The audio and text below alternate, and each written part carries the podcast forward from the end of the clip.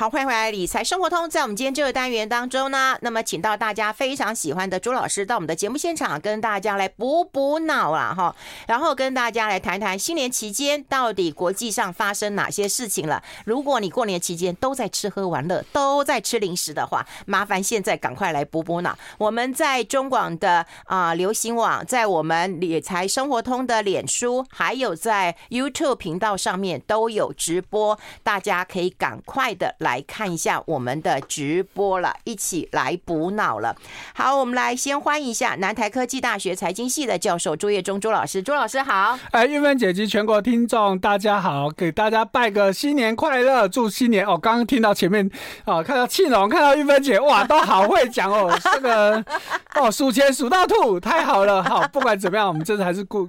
祝大家新的一年事事顺利，心想事成。哎、欸，很棒啊！哎、欸，你们家养兔子哎、欸？哎、欸，对对对，很可爱耶、欸！是，对，兔子升天。对，你们家是胖兔子。哦、我们家有养兔，而且我们家还有两个成员也属兔。哦，我们家超多兔的。哦，我们家四个人，里面有两个人属兔，外加一只活兔子，所以我们家有五只兔子，三只兔子。天哪，天哪！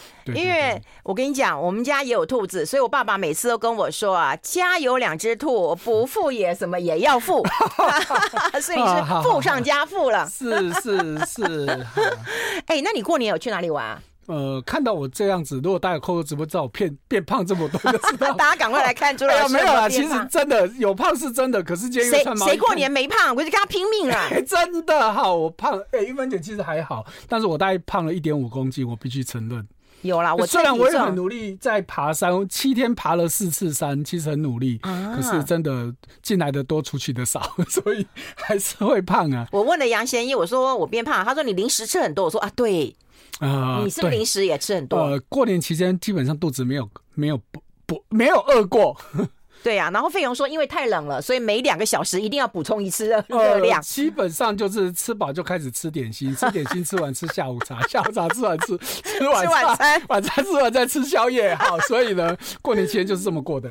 好吧，大家要变胖对不对？因为你如果你自己受不了的话，自己受不下来，那就你朋友都变胖，大家都觉得看起来是 OK 的啦、哦、这公平。而且我觉得过年好冷呢、哦哦、真的。对，我看我在日本我觉得冷对不对？没错没错。可是我回来台湾，我觉得台湾比日本还冷。为什么？体感温度，嗯，因为在日本或其他国家大部分都是干冷，嗯，台湾因为潮湿，因为台湾你家里有除湿机，你要看那个湿度计你就知道，再怎么低，尤其在台北，像我住内湖，嗯，你不开除湿机，你要湿度低于六十度，基本上几乎不可能的事情，哦、全年哦，正常都是七八十，那这么高湿度，你真的体感温度会比实际温度再冷至少两到三度，哇，对，所以很多人真的，甚至呢，在那种这个像俄罗斯、东欧那种很冷很冷的国家，很多那些人，照理说那边应该零下二三十度嘛，来台湾。他们一样叫冷，体感温度的问题。哦、嗯，对，像我们以前去欧美，好像我像我二零一四年在澳洲，那时候八月去，就澳洲南半球也是冬天嘛，嗯，基本上温度没有超过十度过，可是都觉得还好。对。那问题就是在台湾就六七度，我们就觉得冷到受不了了、哦。对对，不要说六七度，这一次你看最冷，大概以台北来说大概八度。嗯，哦，这冷在家里，像刚韵芬姐讲到前一段在讲暖气的事情。对，啊，我家就有暖气，然后说，哎呦了不起啊，富贵人家，富贵人家。呃、没有没有，其实特定房间不是全家都有暖气。啊、哦，我们也是房间有啦，可是客厅不会有啊，因为早年装的早，所以就多多躲房间啊。哦。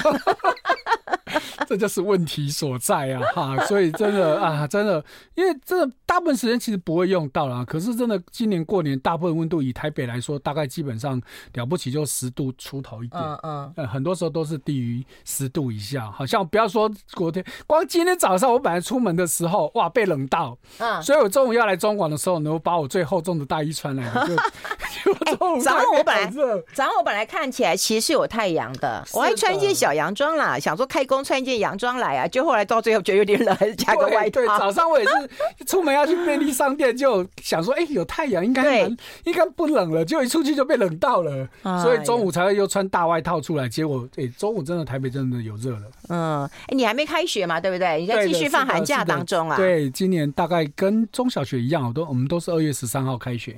哦，差不多，差不多，是是是。哦，好，哎、欸、啊，你过年期间，你你都没有去哪里玩？那你有没有去看关心一下那个国际股市？有啊，我们这基本上天天做的功课，全年无休哦，我们一定会持续观察啦。那去玩真的就是最远就只有陪太太回娘家到桃园而已，其他时间真的都是在台北哦，尤其真的过年。而且我今年发现台北哦，过像我家那附近。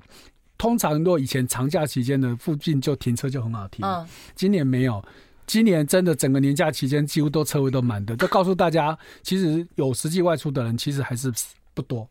真的吗？是的，就大家都不出门啊。对，还是不出门的居多。欸、难怪我跟你讲，因为有人跟我讲说台北都没人，然后我还开车来绕了一趟，你知道吗？过年期间我想说没事，想说嗯来练车吧，就果然路上没什么车、欸。对，那可能是在特定地方，特定地方可能还是蛮多人的、啊。有，我还是走建国的南北路高架桥、啊。对对对，可是实际上大家可能都只去进城，说真的，你说像出国。哦，跟以前高峰比起来还是算少啦。哦，对，实际上没有那么多。啊、我出国其实人很多哎、欸呃，大排长龙、欸。那时候跟过去两三年来说、哦、当然是多了。我说跟以前的高峰比起来，其实应该也是还好而已。嗯、对，是啊，是啊。不过庙了一庙真的人超多的。嗯，好、啊、像我们每年大概初一都固定会去庙拜拜、嗯。啊，以前去大概就觉得还好而已，今年去，哎、欸，我们今年还算早出发，就到那边差点找连车位都找不到。哎呦。对，那个人超多的，嗯、而且你去哪里啊？我们都在戏戏子的那个拱北店。Oh, 哦，那边是赏枫的好景点，嗯，啊、而且它赏枫，你现在应该看樱花了吧？哎、欸，都有，基本上都有啊。这基本上那边当然赏枫的期间不是这个季节，现在大概就是樱花。嗯、那边因为它不算是太热门的景点，但是所以以前不会很多人，但是今年真的不晓得为什么今年那边人超多的。你是拜财神吗？哎、欸，不是，它就是一般那种比较综合性的、oh. 的庙宇，就有可能跟跟中广附近的行天宫一样，但有主神啊，但是其他基本上什么神明都有， oh. 所以他会叫你拜的时候，你就要绕一圈，这一圈大概可以拜十个神明吧。哦、oh. ，大概你想得到的神，大概差不多都有了。好，年快要过完了啦，因为有人说是过到元宵节啦，啊，不过对我们要上班的人，我就觉得就是年已经到这边了，好不好？元宵节还好是礼拜。礼拜天吧，哎、欸，对，没错，对，元宵节是礼拜天，对对对，所以，我们待会就跟大家来聊聊了。其实过年期间，当然国际股市发生很多事情，然后呃，在很多的机构也在预测，今年哈会有很多的这个呃大事，二零二三年的十大预测，我们待会讨论。我们先休息一下，进一下广告。I like one oh three.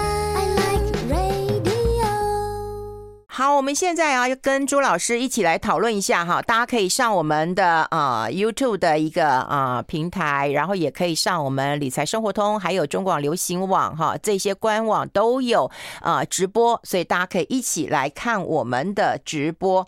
好，我们要跟大家来讨论一下了啊，因为要跟大家提醒一下，因为我们会有一些图表跟大家来分享一下。好，老师，今天。每一年开始的时候，其实都会有一些预测啦。对，那我觉得很好玩，就是你先要跟人家这个呃二零二二年的哈，先检讨一下哈。是，没有错，因为每一年的开始，你会发发现有各式各样的预测。我们就以最近来说好了，你看到很多庙现在都在抽什么国运签。对，好，那你说。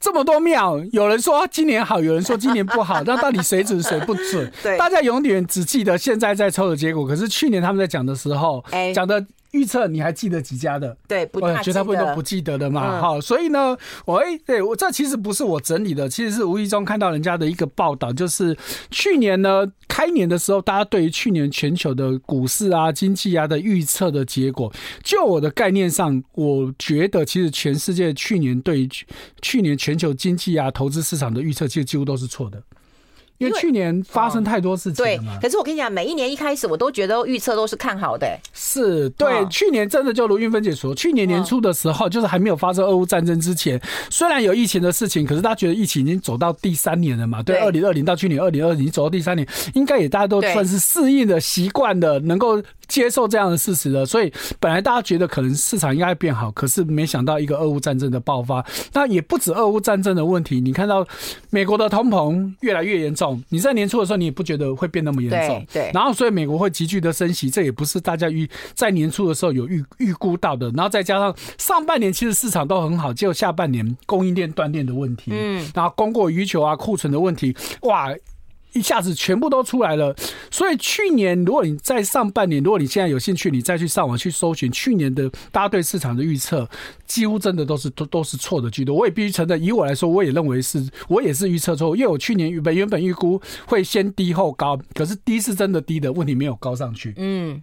所以全年、嗯、去年的股市啊，各种投资基本上都非常的差。好，所以呢，无意中就看到这个斯罗德的预测，哎，有人就把他去年初的预测抓出来看，他预测了十件事情，居然对了八件。哦，哇，真的是这个比，这比例很高哎、欸。对，这命中率很高。好，可是刚刚在休息时间就跟云芬姐讲，偏偏他错的那一个是大家最关心的，叫做他看好股票。好，所以呢，哎。结果大家最关心的股市的问题，结果他认为会好，结果全世界去年当然市场非常非常的不好啊、嗯。那其他的我们就不要一一看啊，但很快的大概简单的念过。好，譬如说他觉得金融股会比全世界的平均好哈，所以这是对的。然后觉得英国会比德国好，这也是对的。然后呢，他认为债券不好，尤其是长期债券，所以他建议放空德国跟美国。哎，这也是对的。好，那再来有一个错的就是他觉得英国会比德国的债券好，欸，结果英国债券虽然两个都跌哦，可是其实英国跌的更多，而且差距高达 百分之七。 好，这算差蛮多的。好，那再来就是觉得亚洲的投资债会比美国的投资级债好，这也是对的。好，然后再来觉得澳币比纽币好啊，这其实去年我有查一下，其实两个其实最后差一点点而已哦。好，那但是确实澳币还是比较好啊。那、欸、他怎么会做这个预估？因为我觉得很好笑、欸、因为澳纽币根本不能比啊，澳币当然大啊，呃，纽币其实小啊，做这种比对，所以、嗯、好，所以还有像比较重要，还有看好大宗物资，哎、欸，这也是对的。好，所以说整体来说呢，它大部分都对了。好，所以呢，重点就是来喽。那今年它的预测呢？对，去年对了嘛，那今年你还有这么高的命中率吗？好，好来我们来看它今年预测什么。好，第一个，他觉得美国的抗通膨债券会好啊，不过这个抗通膨公债这一般不会，比较少人会专门去买，一般人好像买不到哈。呃，对，一般你要直接买不难，那一般的债券也很少会专门投资这种东西，债券型基金，所以债券型基金大概有都是有一点点。嗯，好，那再来就是短天看好短天期的非投资等级债。好，那这个今年确实投资等级债如果股市好，它确实是有机会反弹，但是它特别强调是短天期的。好，那大家就参考看看。好，第三个认为投资等级债会好啊，这个我也认同、啊、认同啊。好，那第四个看好股票，嗯啊，这个可能就上半年跟下半年可能会有差别哈。其实以目前来说，大家其实都比较看坏上半年，对，好像就是下下半年比较好。对，问题是今年到目前为止其实很好哎、欸，对呀、啊，欸、开盘就给你一个大红盘，你是怎么样呢？好，这是比较呃，这个大家参考看看。好，那第五个是看空美元啊，这也是大家普遍的认为，那确实美元今年开年一直在跌了。好，那再来就是优质股票会比一般股票来得好。嗯、好，那这个就嗯，这我也不知道该怎么讲。好，大家参考看看。好，那再来呢，会看好香港跟中国。哎、欸，这个其实到目前为止也是这个样子哦。好，那再来亚币的部分，它是比较看好日元。呃，这就其实就没有日元今年到目前为止虽然都在升值啊，可是它并没有比其他亚币升得多。好，那当然。今年一个月都还没有过完嘛，人家是预测一整年啦、啊。好，在第九个是看好干净能源，第四个看第四个看好另类资产。好，另类资产可能就什么叫另类资产啊？像比特币之类的啊。哎、欸，比特币今年真的是大涨哦、喔，对，今年到目前为止大涨哈。所以刚刚我们所讲的这十样，如果我们这样很快念过去，你没有听清楚，那你就上上我们的这个粉丝页，大概应该都飞龙都会贴上去，大家再去参考啊。好，来，那另外一个也是很特别的哦、喔，黑石集团哈，那非常著名的这个这个呃私募基金的公司哦哈、嗯嗯，那它是预估意外事件，好、嗯，那也就是说黑天鹅了哈、嗯。好，那第一个呢，他说什么呢哈？啊，因为这个是中国的翻译方法，有时候我就看一下，我也熊熊看不懂他到底在讲什么哈。那简单的来说，就是美联。这个美国总统联准会哈，第一个是哦，抱歉，第一个是美国总统，他说将有实力派新面孔，那这是不是在暗示说拜登不选呢？对，因为川普共和党是确定了嘛，那民主党的部分拜登就是有点想选，但是又还没有正式表态，嗯、那他会不会指的是其实民主党有可能不是？拜登出来选哦，好，这是黑石的预估哦。好，第二个是联准会的，好，那这其实应该是讲的是说，它的货币政策跟通膨之间不会有必然的关系了。好，也就是说可能通膨我们都知道已经持续在往下了嘛，但是他觉得、哎、因为他是说展展开博弈。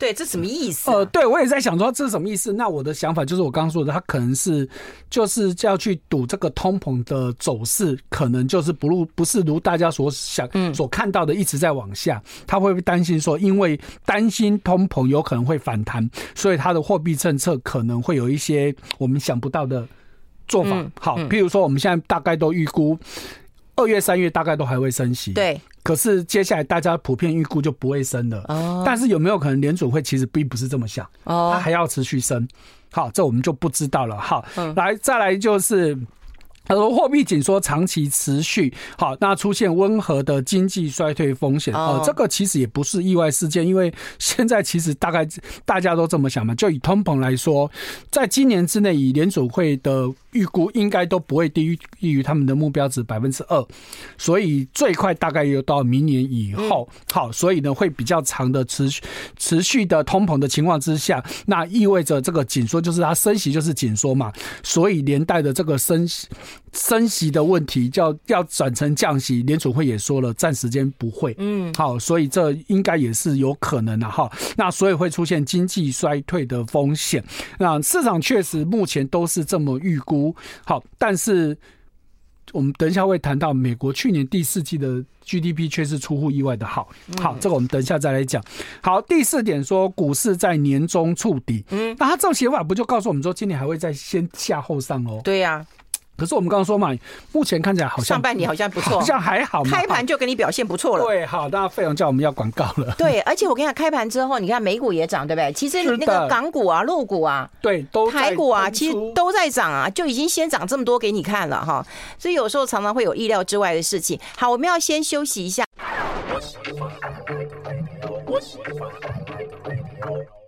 好，这里是爱来 Radio 中央流行网，欢迎再回到理财生活通第二个小时的节目现场。我们现场的特别来宾就是南台科技大学财经系的教授朱岳中朱老师，我们要持续跟朱老师来跟大家补补脑了哈。我们这个放了这么多天的一个年假，这么长，所以我国际上真的发生很多的事情啊。好，我们赶快跟大家来谈到黑石，它有预估就是今年的十大意外事件了哈。那我们刚刚也已经有讲到了，就是股市在年中会触底嘛，好，那当然就是上半年不好，下半年好，或者是说可能上半年就很好了哈，这当然就不确定性了。对，那第五个现代货币理论的信用丧失，这我们这需要翻译、呃。对，那其实应该是指的就是货货币市场一些机制可能就会失灵了。嗯，好，可能觉得。可能啊，我的解读可能应该是趋向这个方面啊，哈，所以如果是真的这样子的话，那就问题就很大。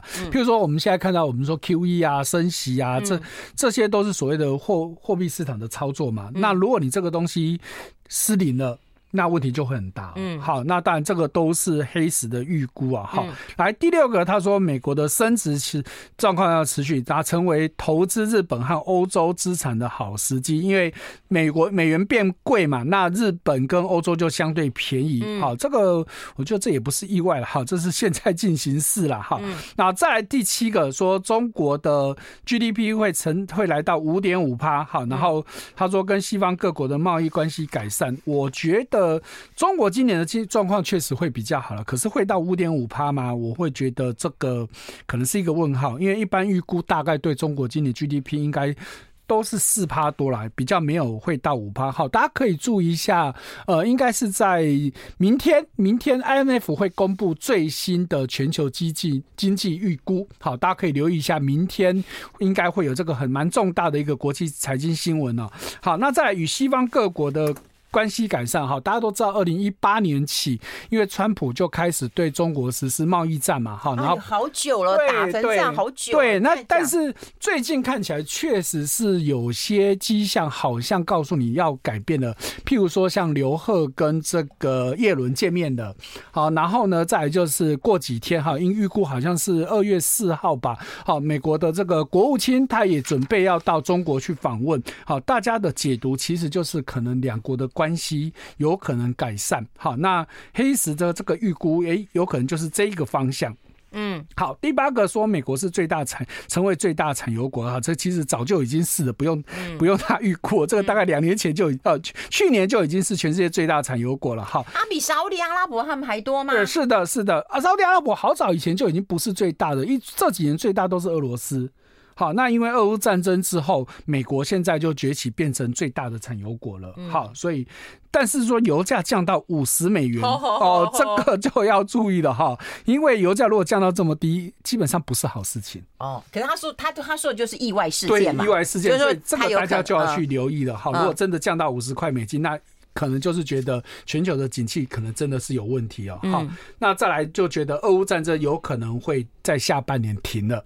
好，那很多人其实都这么预估啦，嗯、可是必须坦白说，目前真的还看不出来。嗯、好，大家真的希望说，真的啊，赶快赶快收一收的吧，因为已经快要周年庆了，很糟糕的事情了。好，好，那再来就是说，马斯克的这个推特呢，好，因为因为从他传出来要收购到正式收购，那推特的状况都很不好，那最后是预估推特可能要翻身的了啦。好，所以这是提供大家参考黑石的预估。好，所以比较重要的，我们还。还是来看一下大家关心的美国的状况、啊嗯、所以这刚刚其实前面也提到美国的问题、啊、那美国刚刚我有提到美国第四季的 G D P 其实比预期来的好。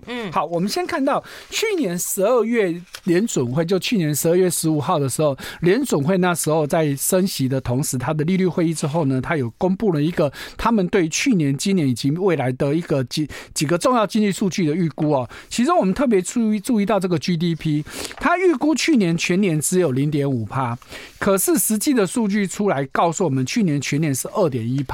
那当然得说哎呀比预估的好，这当然是好消息嘛。对、啊。可是我不是这么想的啊。为什么呢？因为你看哦，我们刚刚有特别提到他去年十二月中才公布的这个数字，十二月中不是告诉你全年已经快要走完了，嗯，那你在这时候都还这么悲观，结果出来的数字却全年出乎意外的好。哎、欸，全年平均 零点五 变成 二点一， 这是差非常非常的多、嗯、那你怎么会有这么大的差距呢？我觉得联准会这个大有问题、嗯、因为你想嘛，如果说今天你是在第四季初，譬如说十月初你做这个预估，然后结果出了差了很多，那我们还觉得 OK、嗯嗯、可是你都已经到十二月中了，你的预估还差这么远，那你联准会是不是有点状况外？嗯，我的解读是这样子，我的想法是第一个，你可能有什么事情你没有跟人家讲哦，要不然我我不觉得这个出乎意外的好，这是一件好事情。我会觉得联准会有些事情没有跟我们没有跟大家说实话。嗯，我不认为以联准会他这种机构，已经一整年都快结束，只剩半个月就要结束了，你对于全年的经济预估居然误差这么大，嗯，我觉得这太离谱了。嗯，而且再来就是第二种可能性，那就更糟糕了，就是你的数字有问题。嗯，为什么呢？因为你可以去看到连、呃、在去年十二月美国的重要的这个 I S M， 就是这个采购经理人指数，不管是制造业或服务业，其实在去年第四季就已经陷入衰退，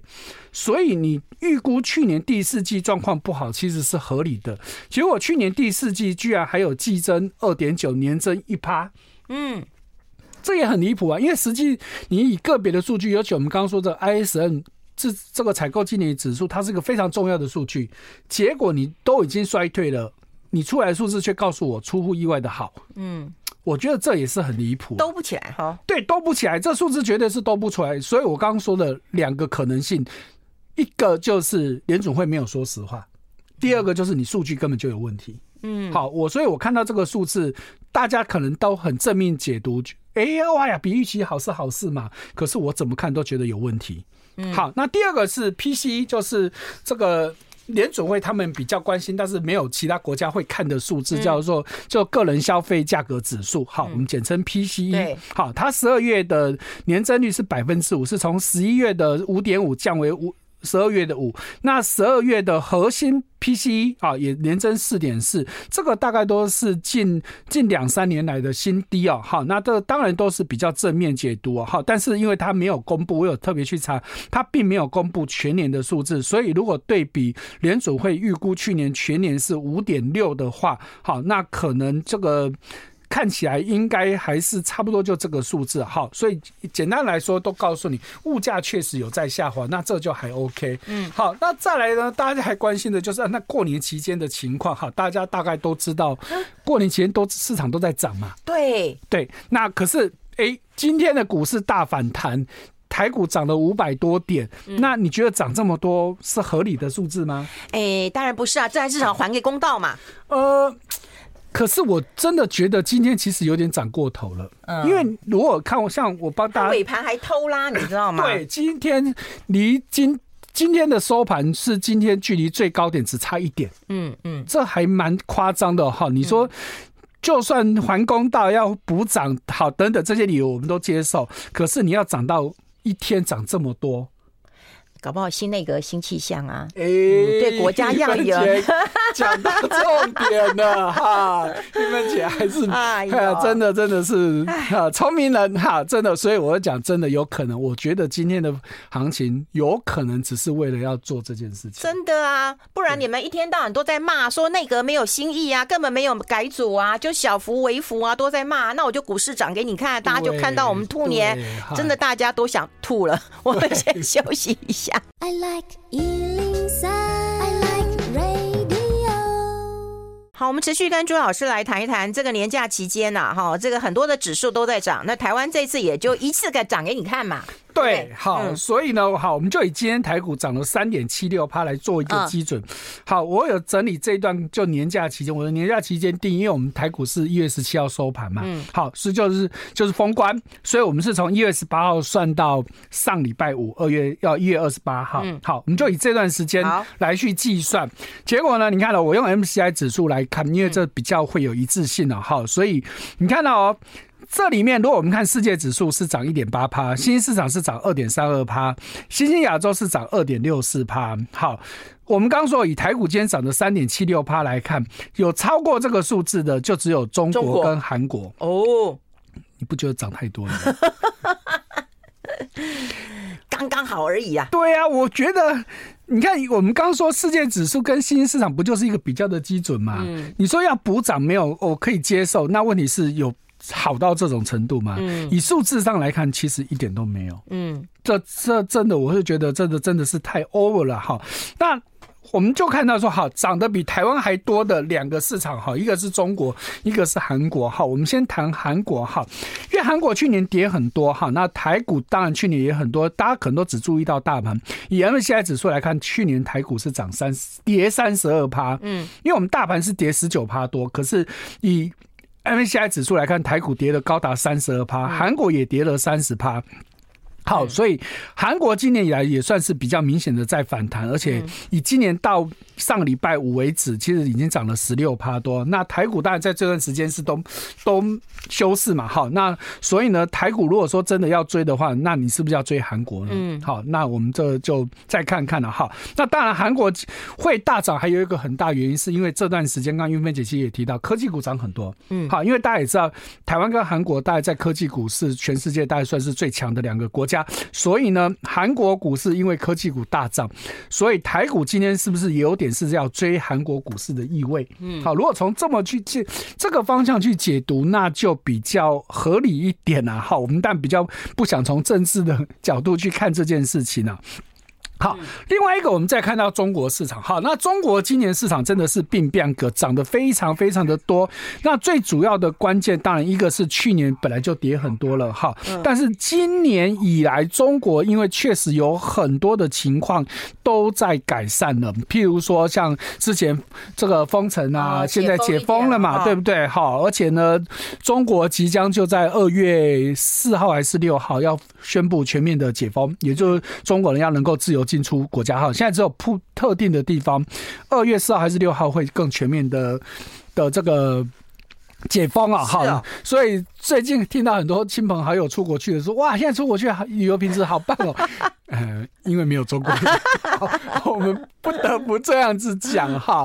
像真的很多朋友出国去哦，大家最大的感受，尤其如果有去泰国，去日本还不会那么明显，因为中国人没有那么喜欢去日本，可是去泰国非常非常的多。可是我有一些朋友去泰国的都说，哎，出乎意外，在泰国没什么看到泰国中国人、哦、还没还没办法飞出去。因为以前中国人一年去泰国大概一千万人、哦、一千万人次，这是非常夸张的数字哦。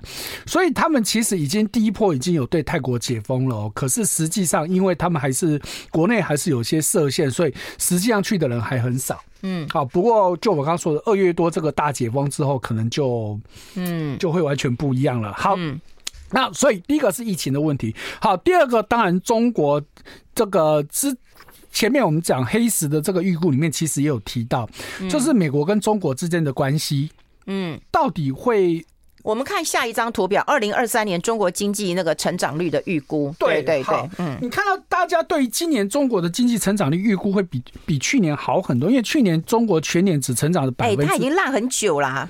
对，去年只全年只成长百分之三，哈，大概是这个大概是中国建政以来他们最差的一年哦，当然还有二零二零年更差啦。好，如果去到二零二零年不算的话，是中国建政以来最最差的一年了。好，但是预估今年哎就有可能要转好了。那转好当然有一个可能是基期的比较低的问题嘛，另外一个就是我们刚刚说的这个疫情也解封了，所以有机会转好。那再来就是美中的关系是不是真的有可能会转好的呢？好，所以现在确实很多人都这样子去预估，所以呢很多市场就当然就提前反应了嘛，尤其是今年很多的媒体都在说，今年全世界有可能表现最好的投资市场就是中国。嗯，好，那当然包含了香港在内。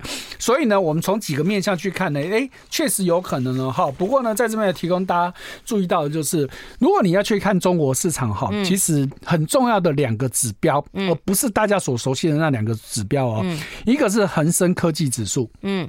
好，为什么要看恒生科技指数呢？好，也跟这个中国的科技股有很大的关系，因为在香港股市大家都知道，香港在本地呢是比较注重地产跟金融，对，但是香港有很多的科技股其实都是中国的企业在那边挂牌的。好，那过去这两年中国的企业呃，中国的科技业也真的蛮闷的。好，那但最大家最熟知的就是这个马云的这个阿里巴巴集团哈，尤其是那个蚂蚁金服，嗯，本来都已经准备要 I P O 了，结果就临时就硬生生的就这样子被喊停。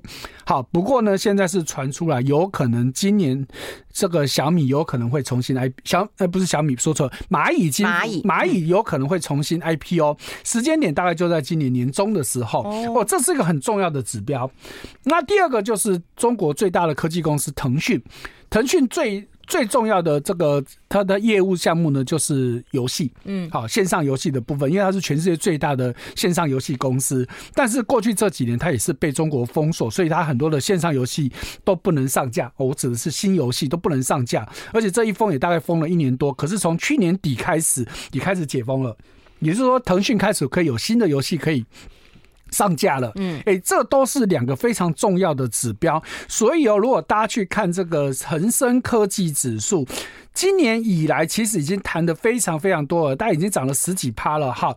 好，可是呢，还有一个很更重要的，我认为就是刚刚我们说的，美中的关系到底会不会改善？这时候你要看另外一个指数，叫做纳斯达克的金融中国指数。哦，这个指数指的是在美国挂牌的中资企业的一个综合性指数。好，刚刚恒生科技就只有是中国企业在香港挂牌的科技股嘛，哈，但是纳斯达克金融中国指数是所有在美国挂牌的，好，当然没有真的全部放进，实际上大概有将近一百个成分股在美国挂牌的中资企业。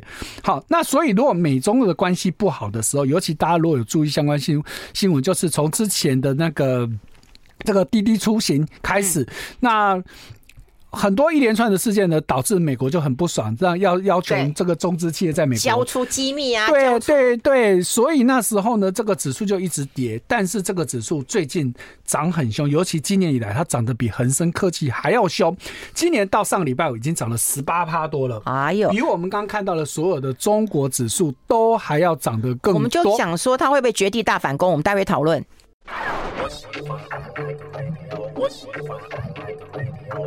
好，欢迎回来理财生活通，我是夏云芬，在我旁边的就是南台科技大学财经系的教授朱岳中朱老师。我们持续帮大家来整理一下哈，到底这个呃中国看到科技股的一个走势哈，它的指数都已经上扬了，那到底中国现在的呃个股或者是股市可以留意吗？呃，其实我刚刚讲的这两个指数，其实就是要提供听众朋友嗯。做参考，就是你去留意这两个指标，因为中国市场未来好不好就是两大关键嘛，一个就是中国的科技股、嗯、所以你这时候要看恒生科技指数、嗯、第二个就是美中关系、嗯、那美中关系你就要看纳斯达克的金融中国指数、嗯、好，所以这两个指数很明显现在都在反弹，而且走势几乎是一模一样。好，我跟玉芬姐手上好，大家也如果在这个脸书的也可以看到这个图表，两条线过去一年多以来的走势是几乎是一模一样的，嗯，所以如果这两条线如果再持续反弹，我会觉得整个中国投资市场是非常有机会的，而且你的投资，因为中国能够投资的东西非常的多，那你的焦点应该就是摆在这两个部分，嗯，好，一个就是在美国挂牌的中资企业，嗯，好，另外一个就是中国的科技股，啊，因为中国这个。太多太多的公司嘛，你要投资哪一块？你现在反而不是去看什么和看到什么深圳交易所指数啊，或者是上证交易所指数啊，那些其实我都觉得都是其次的。嗯，你这时候应该是关注这两个数字的表现。嗯，好，那再来看到的汇市的部分，好，那过年期间汇市倒也没有什么特别的变化，好，那其中我们前面也提到日元的部分，在这段期间日元其实还是反而是贬值的哦，好，没有大家以为的是升值的。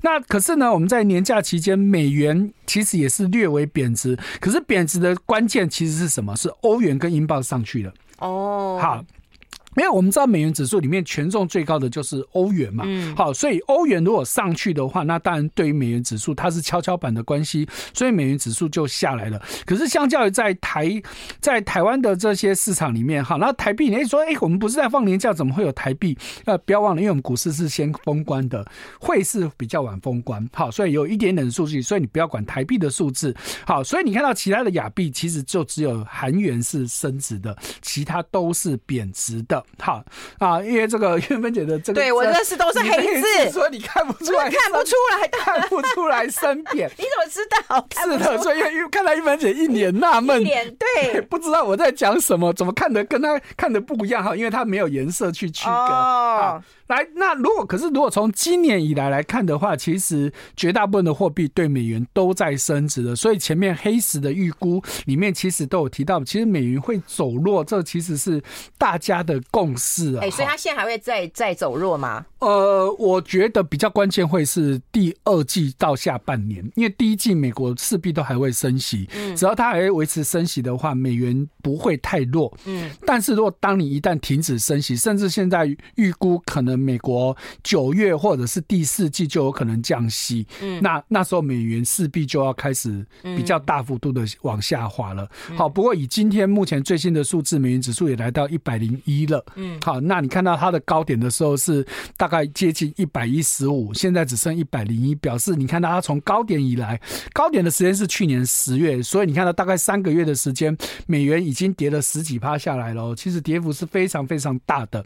好，只是台币其实也是算升蛮多的，因为台币这一波对美元大概也是来到三十二点多嘛，嗯，好，那但是今天盘中已经出现三十点零几了哦，好，差点要破三十，出现二字头了。好，不过台币因为我们今年大家预估台湾应该不会再升息的啦，好，但是美元如果还要持续升息，那表示台币跟美元的利差会扩大，好，就是利息的差 利, 利率的差距会扩大的情况之下，那台币就暂时不会那么强。好，不过因为别人在升的时候多少也会带动台币啦，好，不过我会觉得比较关键可能还是下半年，好，那时候台币就有可能机会走高了。好，那再来还有大家关心的就是原物料，嗯，好，还有一些产业的部分呢，哈。那过年期间涨最多的产业指数大概就是费城半导体。好，那费城半导体好，也就是我们前面提到，为什么今天台股会好？因为其实过年期间，你看到美股或其他市场其实都没有，其实没有涨很多。但是如果只看科技股，相对涨的就比较多。好，以费半来说，我们的年假期间涨了将近 百分之五， 真的真的。对。今年到目前为止费半也已经涨了 百分之十六 多了。好，那相对之下去年费半就很闷，去年大跌了 百分之三十五 多。好，那所以呢是不是在告诉我们说，哎，半导体最坏的时间已经过去了？是哦，哎，这市场是已经提前在反映这样子的问题了。好，所以这是提醒大家。好，不过呢还有一个大家台湾投资人也很关心的，就是航运股。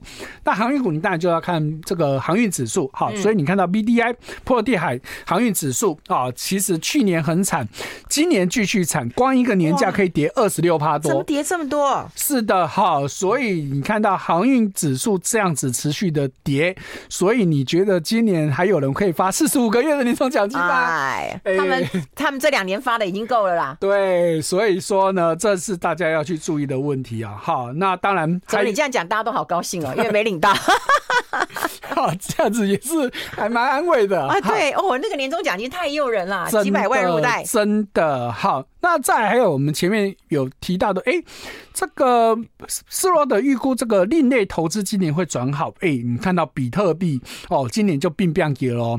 去年比特币真的很弱哈，去年比特币一度跌到只剩一万六千多块美元一个单位，啊，跌幅高达 百分之六十四 多。可是光今年一个年假期间它涨了 百分之十一 多，今年以来更涨了 百分之四十二 多。好，截至这个呃上个礼拜，其实比特币已经回到两万三千多美元了哦。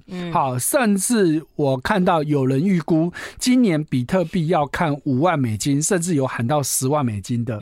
那当然它的历史高价大概是六万七千多。好，不过这个因为毕竟还是比较小众的投资商品，好，所以就提供听众参考。好，大家比较关心的可能还是黄金啊、石油啊这类的东西。来，这个金价呢去年其实只有算是勉强算平板的，因为小跌嘛。好，那今年以来有稍微比较好哈，因为美元跟这个黄金是跷跷板嘛，那美元下来，那黄金大概就会上去。好，不过你说它又涨很多嘛，其实也还好哎、欸。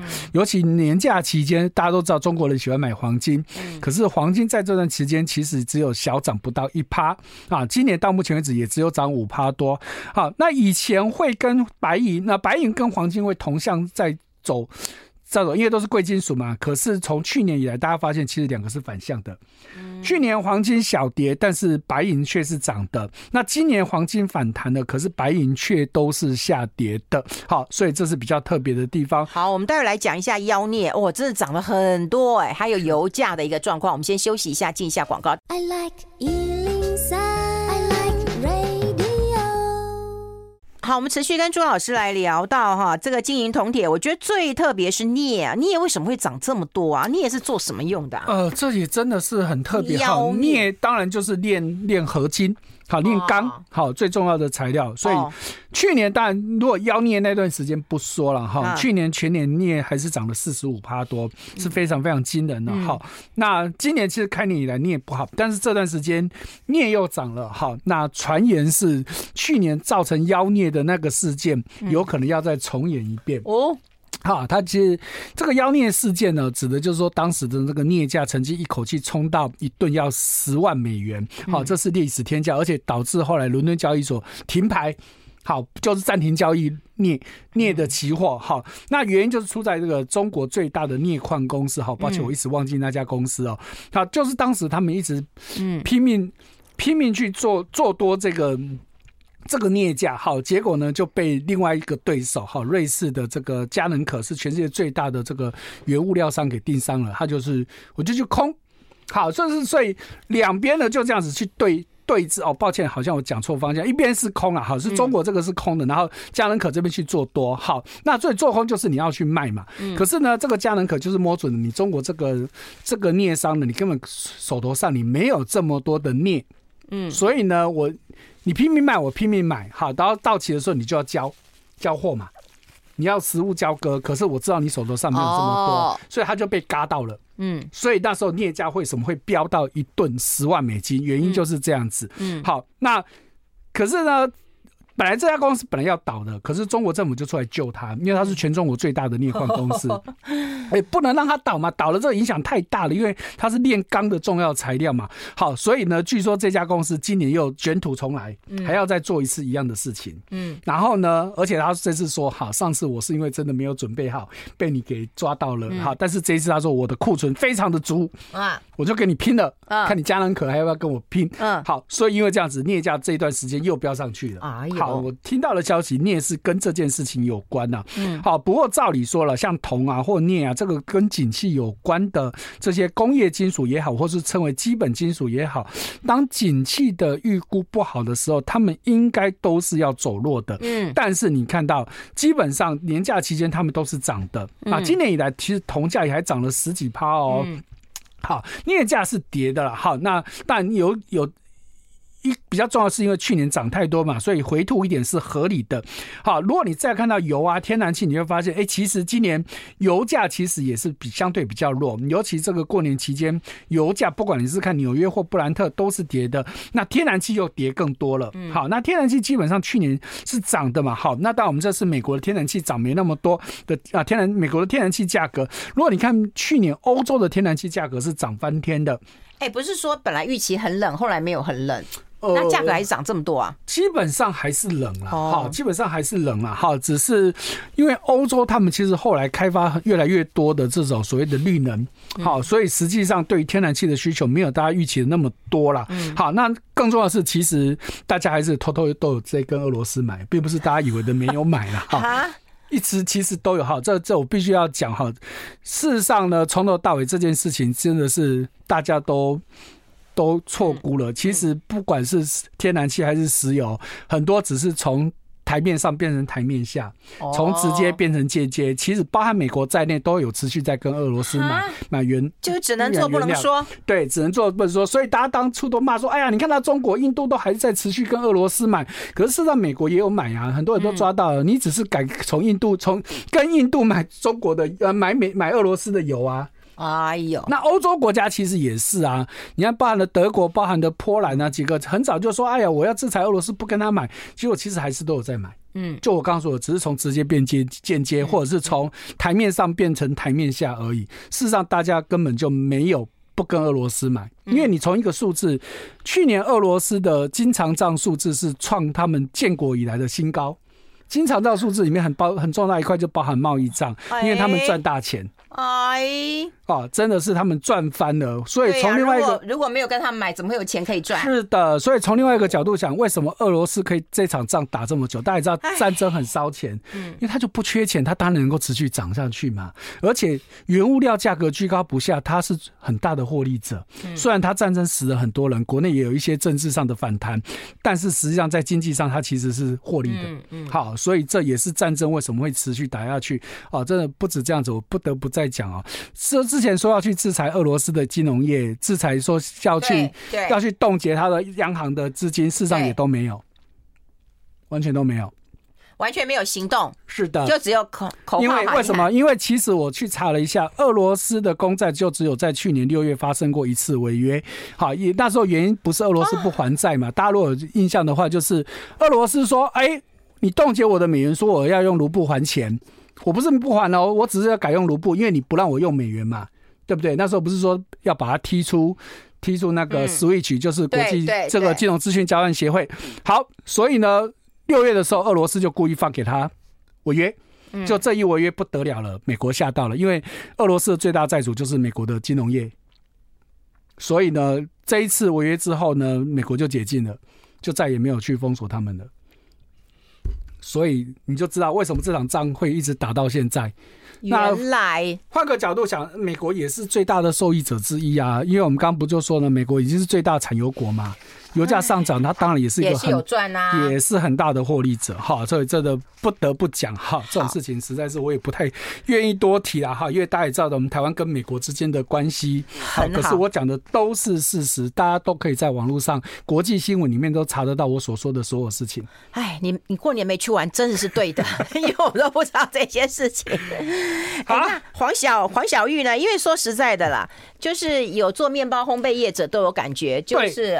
就是这些黄小玉一直涨。对，黄小玉基本上也跟俄罗斯乌克兰之间有很大关系嘛，尤其是乌克兰他们基本上就号称是欧洲粮仓嘛，他们其实在这方面的农产品其实是真的是生产很丰盛，但是因为战争受损很严重，所以你看到去年都是涨的、嗯、好，但是你看到今年到目前为止相对上都是跌的咯，原因因为俄罗斯也渐渐对这一部分再放宽了、哦哦、就是你的农产品的部分我其实都允许你出口了、嗯、好，只是呢因为战争有很多的耕地其实已经都不能耕作了，所以实际的产量还是受到影响，但是至少在出口的部分已经比去年的情况好很多、嗯、好，所以你看到黄小玉的部分价格在这段时间已经慢慢在回跌了，好、嗯、那我想这对大家来说其实也都是好事情啊。好，那还有一个铁矿石大家也去注意到、哦、嗯，那这也跟景气有关系嘛，就跟我们刚刚看到的这个铜价也是一样哦。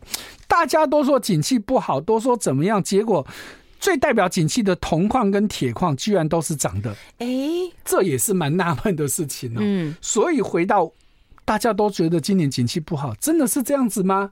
我个人是蛮怀疑的啊，所以并没有啊。好，我们要先休息一下，进一下广告，待会继续再聊。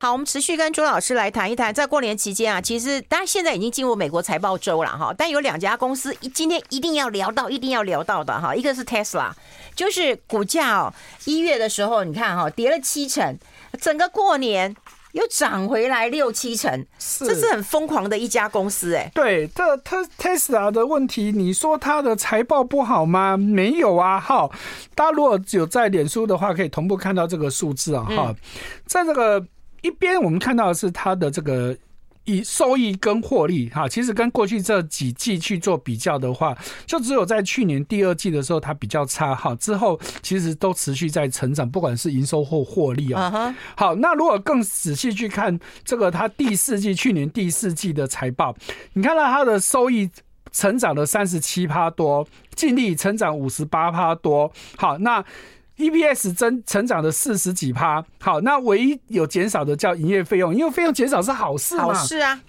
所以整体来看财报非常非常的漂亮啊，是所有数字都是成长两位数以上的啊，那为什么它股价就是这个样子？为什么？欸，这就是一个很纳闷的事情，好，比较大原因就是因为它的实际的交付跟这个产量的问题哦。好，那你说它实际交付跟产量也在往上啊，可是哦，有一个比较重关键的事就是生产的跟交付的，你会发现它其实差距变大了。嗯，云芬姐的图有没有看到？有，长条是它的实际的产量，嗯，然后折线是它实际的交付量，嗯，以前是不是有没有看到？有时候交付量还比产量还要几率要更多，也就是说，以我以前是供不应求，但是我现在有库存。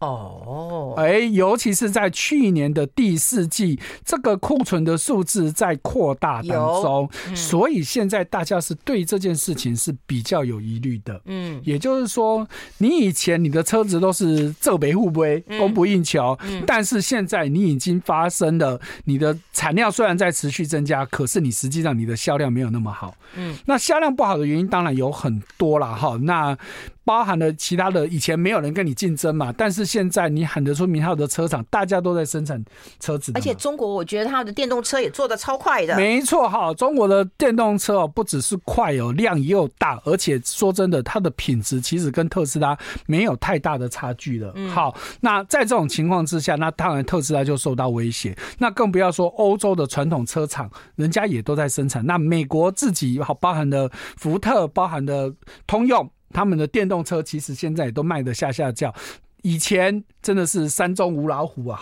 所以市场上几乎你就全拿嘛。可是如果你对应到看到去以去年来说，特斯拉在美国的市占率也在下滑了，没有错，它也是全美国市占率最高，但是它从七十几%掉到只剩六十五%的市占率，所以特斯拉很紧张。所以大家如果有注意新闻的话，今年年初它在中国跟在美国车市都大降价，尤其在美国车市一口气打八折。嗯，哎，汽车打八折，哎，不是买衣服打八折，哎。汽车一折，一台在美国动辄四五万美金起跳的车子打个八折，那一差是差几十万台币啊！哇！所以你看到很多的新闻就告诉你，不止不止在美国，在中国都一样哦。因为降价之后呢，很多的车主就出来抗议，就是原本已经买了，可能我就差几天，结果然后你给我降价。而且降非常的多，嗯，你降一点点也就算了。好，以特斯拉很主力的车种 Model Y 来说好了，因为它这次其实是策略性的降价，为什么呢？因为美国在这一次所谓的这个削减通膨计划当中，它对于电动车的补助设限要五万美五千美金以下的车种我才要补助，联邦补助的就是减抵减百七十七千五百块美元的税，所以呢，他就把他的 Model Y 从原本要六万多块美金一口气降价以后降到剩五万两千多，好，他的一、哦、光以单价来说大概降了一万三千块美金，如果再加上因为你原本是超过五万五，所以你不能领领联邦补助，那你现在故意把它降到五万五以下，所以你可以再领七千五百块美金。换句话说，等于差了两万零五百，嗯，两万零五百美金呢、欸！天哪，一台车要抗议啊！一台车差了六十几万台币，几乎就等于我可以再买一台小车了。嗯，那车主不抗议吗？气都气死了嘛！好，所以呢，这就是特斯拉最大的问题哦。你现在因为你的销量在往下掉，那。那销量其实没有往下掉，应该说市占率在往下掉，你的竞争对手都上来了，那你没有以前的优势的情况之下你怎么办？好，那你降价没有错，好，我觉得有冲到量，对，那你新闻说没有错，你一周出来的你的这个销量暴增了两三倍三四倍，可是因为你降价这么多，你是不是就会影响到你的未来的收益？对，所以这是两面刃哦。哈，你把量给拉高了，可是你的获利其实会因此大打折扣，因为你打八折，你的成本并没有降嘛。那你打八折等于你的收入就少了八两成了。嗯，那所以这就是为什么特斯拉股价这段时间它波动这么大的原因，因为大家可能看到哇销量暴增，可能大家就去追，哎，可是他想一想，告诉你，哎，实际上他赚的变少了。卖的变多，赚的变少，那你还会觉得它值得投资吗？有，这就是一个大问题，啊、对，就是有疑虑了哈。所以特斯拉现在就是面临这样子的问题啊。好，不过它这一波的降价真的也是很狠哦，尤其它在中国市场，因为刚云芬姐也提到嘛，它在中国有很多的竞争者，尤其比亚迪就不用说了、嗯嗯、啊。那还有另外所谓的那个魏小李，就是未来好小鹏跟理想，对 对, 对，魏小李，它现在降的价钱已经居然它的在中国的入门车可以比魏小李的车子更便宜。嗯，哇，这就很有杀伤力了。以前因为特斯拉它卖的都比中国品牌还要贵，但是它现在居然降的可以比中国品牌更便宜。嗯，那你想在中国有多大的影响？有哦，这个就就非常非常影响。所以后市怎么看，大家就要注意了哈。另外一个呢，哦 ，Intel 我这一定要讲到啊，好惨啊 ！Intel 呢，好，如果以财报来看，就跟特斯拉完全对比。你看到过去几季的损益呢？好，这个不管获利或者是收益都在往下掉，尤其去年第四季它是亏损的。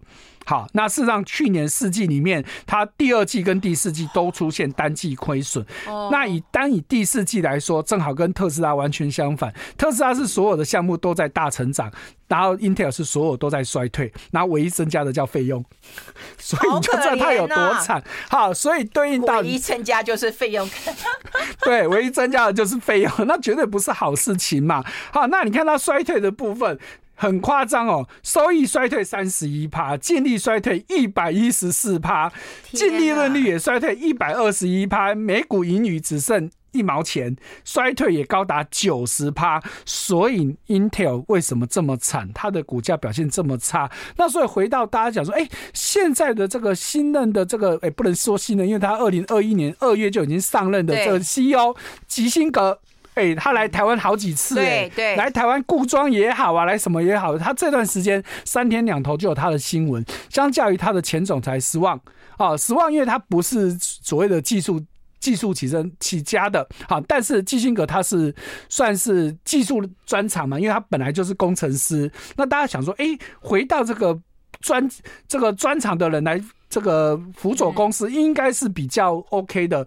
那之前的史旺纯粹就是搞财务的，好，所以史旺后来下台了，换成基辛格，结果没想到基辛格上台到现在快要满两年了，因为他二月份就任的，所以快要满两年的情况之下，可是这两年下来的成绩单其实是非常差的。那当然也许你说，哎呀，这个因为正好遇到疫情嘛，他大家不免会说，好，那你跟三星比，我更不想跟他跟台积电比，啊、你看台积电多好，跟台积电是不能比啦，好，所以你不管跟台积电跟三星比，你就是差人家一大截嘛。大家难道没有遇到一样的市场情况吗？对呀、啊，对呀、啊，那为什么人家都还可以有，至少三星至少都还是有持续在获利在成长的，那台积电更不用说的。那你 Intel 这么惨，那其实问题是出在你自己，嗯，不是别人的问题。好，这是 Intel 啦，他去年获利大减，然后 百分之六十， 然后整个股价也跌。那接下来是财报周了哈，还是会有很重要的讯息。尤其这礼拜有两家重量级的公司，苹果跟 Google， 好，尤其是苹果大家最关心的，对，预估礼拜五会公布财报，这跟台股有很大的影响，大家注意。好，谢谢朱老师，谢谢大家，拜拜。拜拜。